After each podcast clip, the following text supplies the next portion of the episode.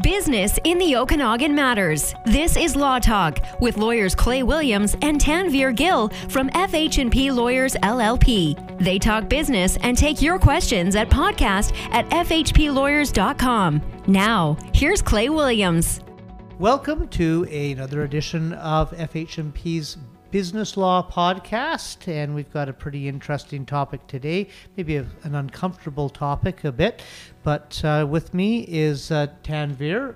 Welcome, Tanvir. Thank you. How are you doing, Clay? I'm doing great. I'm Clay Williams, and uh, so our somewhat uncomfortable topic for today is that of collections. You know, one of the unfortunate realities of being in business is that sometimes you don't get paid. Mm-hmm. We try and minimize that, and we, you know, we'll urge you as, as as your lawyers to make sure you've got good contracts and to get paid up front when you can. And you know, there's just times when it doesn't work out, and you end up with a with a receivable. So, mm-hmm.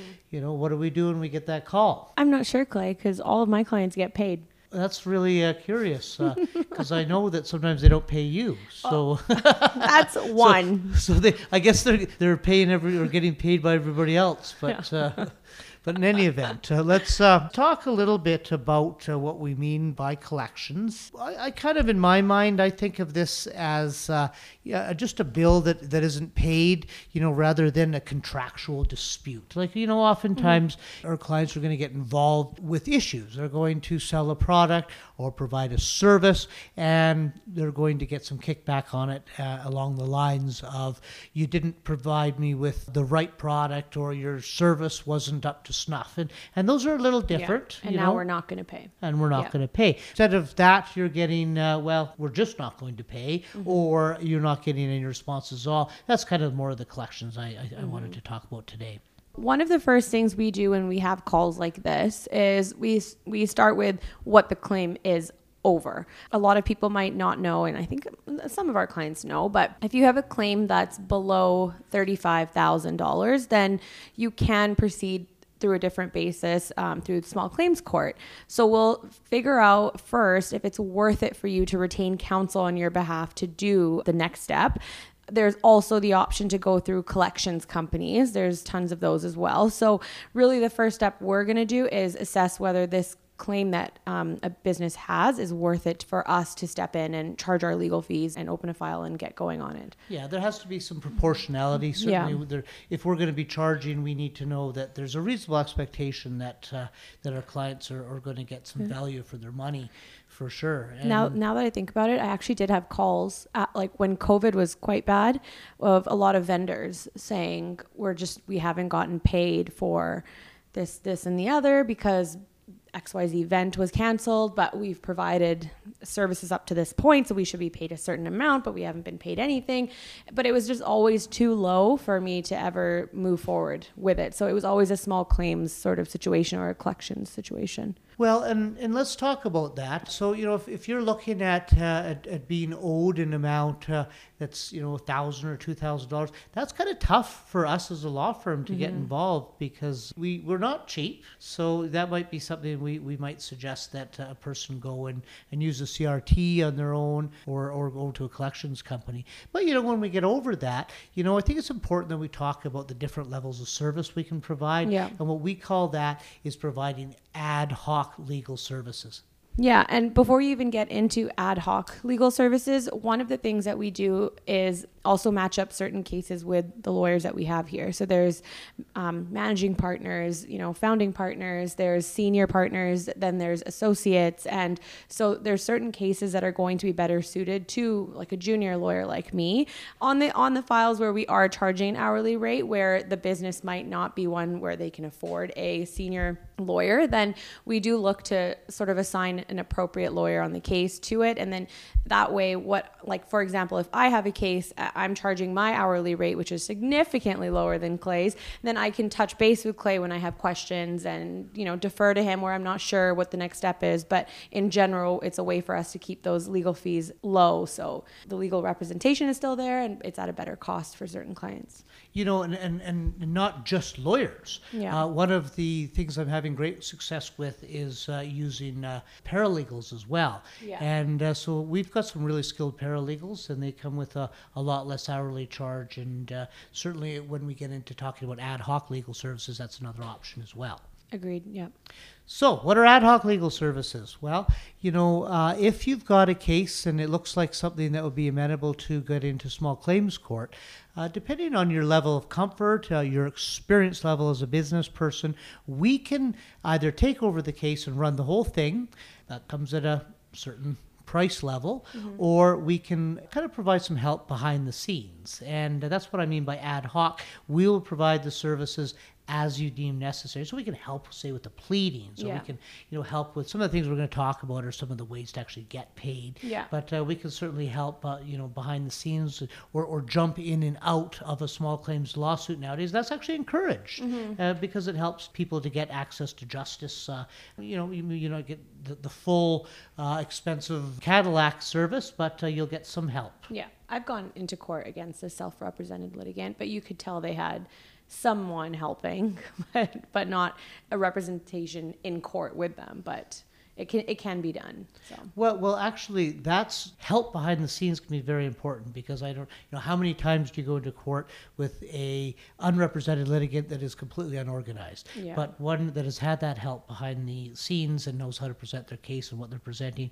Boy, that that case sure goes a lot better. yeah, definitely. I'm surprised you went to court. Tell me about that. I used One to once. like maybe. Now I thought you were a pure solicitor. I well, you know, when you're articling, you have to, right? Ah, yes. And then in my first year, I did a little bit because I worked with a different firm in town, but maybe max of ten court appearances. So we used to have uh, a uh, lawyer here. Who unfortunately, passed away. His name was John Hanna, and he was a pure solicitor. Yeah. But his story was that uh, he was 100% uh, victorious by going to court. Yeah. Because he went to court once. I I've never lost in court. in Oh, the- perfect. There you but go. not all those appearances were something that I could win and lose at. But to me, it was great. So it was a win. okay, so once we've decided that a case is is something we can help out on, um, and we take it in, the first thing we're going to look at is what options are available for pre-judgment garnishment. Yeah, prejudgment garnishment is a procedure where we're allowed to, even before you start a claim or after you've started a claim, but before you get judgment, we're allowed to go and seize money in certain circumstances.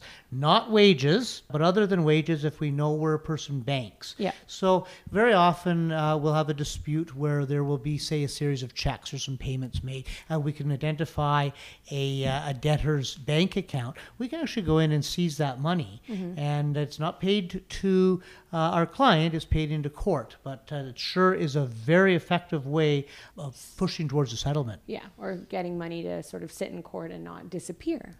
Well, that's a good point. But once that money's gone out of the uh, the debtor's bank account, uh, you know, very often they're much more uh, amenable to settling. It's gone. It's out of their mind anyway. Yeah. Some of the other things I guess we should talk about are, are liens. Uh, and there's all kinds of liens. Of course, the most famous lien is a builder's lien. Yeah. And uh, These are ones that we're registering on title against property. That, that's right. That's right. But what about possessory liens? There's all kinds of liens that uh, might arise where a person actually has some collateral. Um, you know, if you've got to working on a vehicle, there's all kinds of exotic liens with uh, lumber and all kinds of stuff. So we might take a look at that as well. Interesting. Lumber lien. Yeah. Well, you know, when you're as old as me, you see it all. So. Uh, just caught on. Uh, so, um, in any event, then uh, if we're unable to actually garnish or, or file a lien or, or exert a lien, then we're going to look at moving it through the court process. Yeah, to get a successful judgment. And most often, the problem is even if you go to court and you've received a judgment, that doesn't mean that that immediately leads to somebody paying up because a judgment's been provided. You often then have to look at post judgment garnishment to figure out now with your judgment, how do you get paid? Oh, most frustrating thing for clients is they they go through the procedure and they get their judgment and, and and they they go okay well now what? How come I haven't been paid? And uh, you know that's something that we'll look at right at the beginning too is whether or not the uh, the debtor actually has some assets whether it's going to be worthwhile to pay us anything to Yeah. go and get them. So get, And even if they don't have assets readily sitting there and available, one of the post judgment garnishment options is wages. And we can try to garnish wages if we know where that person works. And this is actually one of the cases I went to court on was post judgment garnishment of wages. And then we submitted our garnishment order to this lovely individual who worked at Interior Health. And it was what the claim was over was buying and selling. You know, you can't buy and sell luxury vehicles over the border. Oh. So this individual had bought a ton of luxury vehicles. We represented the luxury dealer. The vehicles were then sold into the United States and a profit's made. They're more expensive out there. And it's actually in the contract when you buy certain vehicles here that you can't do that. Oh, I didn't realize that. Yeah. Okay. And so once you do that, I don't know how they found out, but it's clear that they've been now sold into the States. And so then they can sue them for whatever amount, but this person didn't pay. So we garnished wages, submitted our order to Interior Health, and Interior Health garnished the wrong person. Oh, isn't that interesting? Oh, how did that work out? Not well. they submitted the order and looked at the wrong name. And you want to know whose name they submitted? Mine. Oh no, they There's garnished you? They garnished me, but I don't work in Interior Health. There's somebody at Interior Health with the same exact name. So because my name was on the order as the lawyer, they just misread the order, Googled Tanvir Gill. There appears to be a Tanvir Gill in Interior Health in all of it, the Interior Health region, and they garnished her wages. Oh my goodness. I hope she was- didn't lose her house. She didn't lose her house, but I got an unkind phone call. it's like, it was supposed to be you. I was like, no, it really wasn't. Oh, that's that's almost funny though. You should have gone out for lunch with her. that's, uh, so if Tanvir Gill is listening, uh, Tanvir Gill is very sorry that that happened. I'm sorry we garnished your wages. we got them back.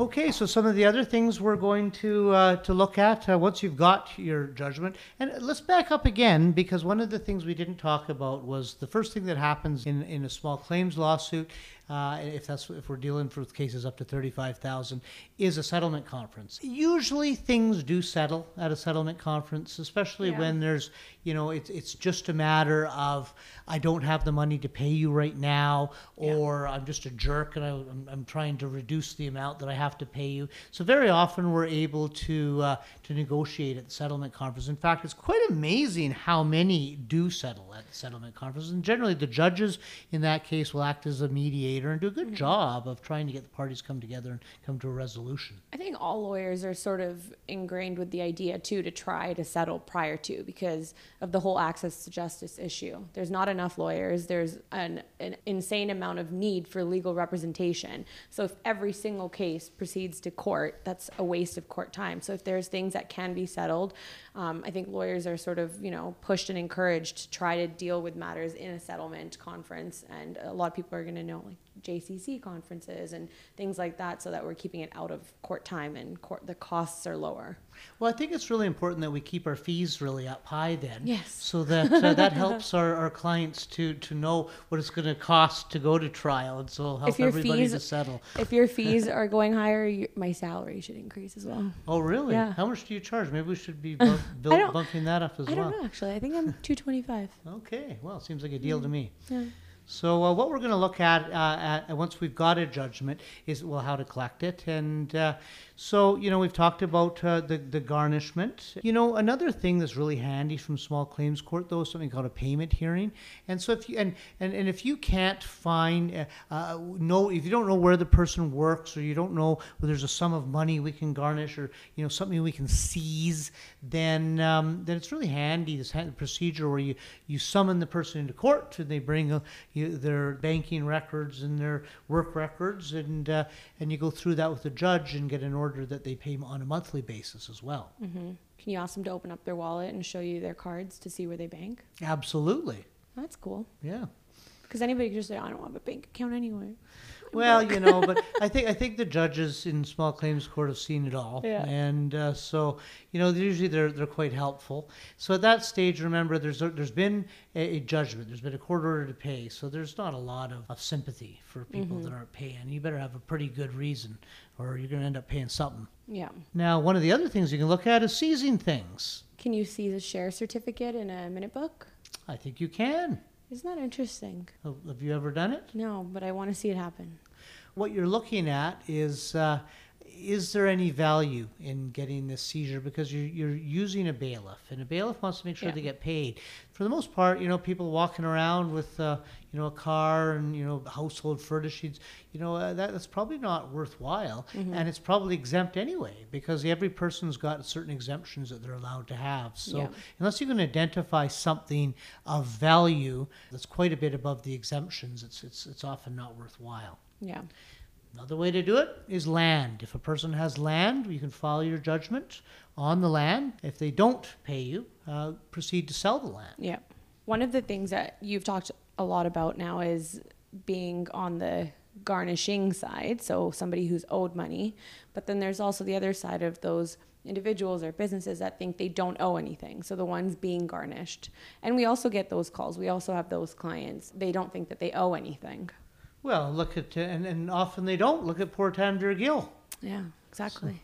Mistakes are made, wrong people are sued, or there's actually, there are lots of cases which seem like a standard collection, but as it Yeah. turns out, there's actually a, a real dispute.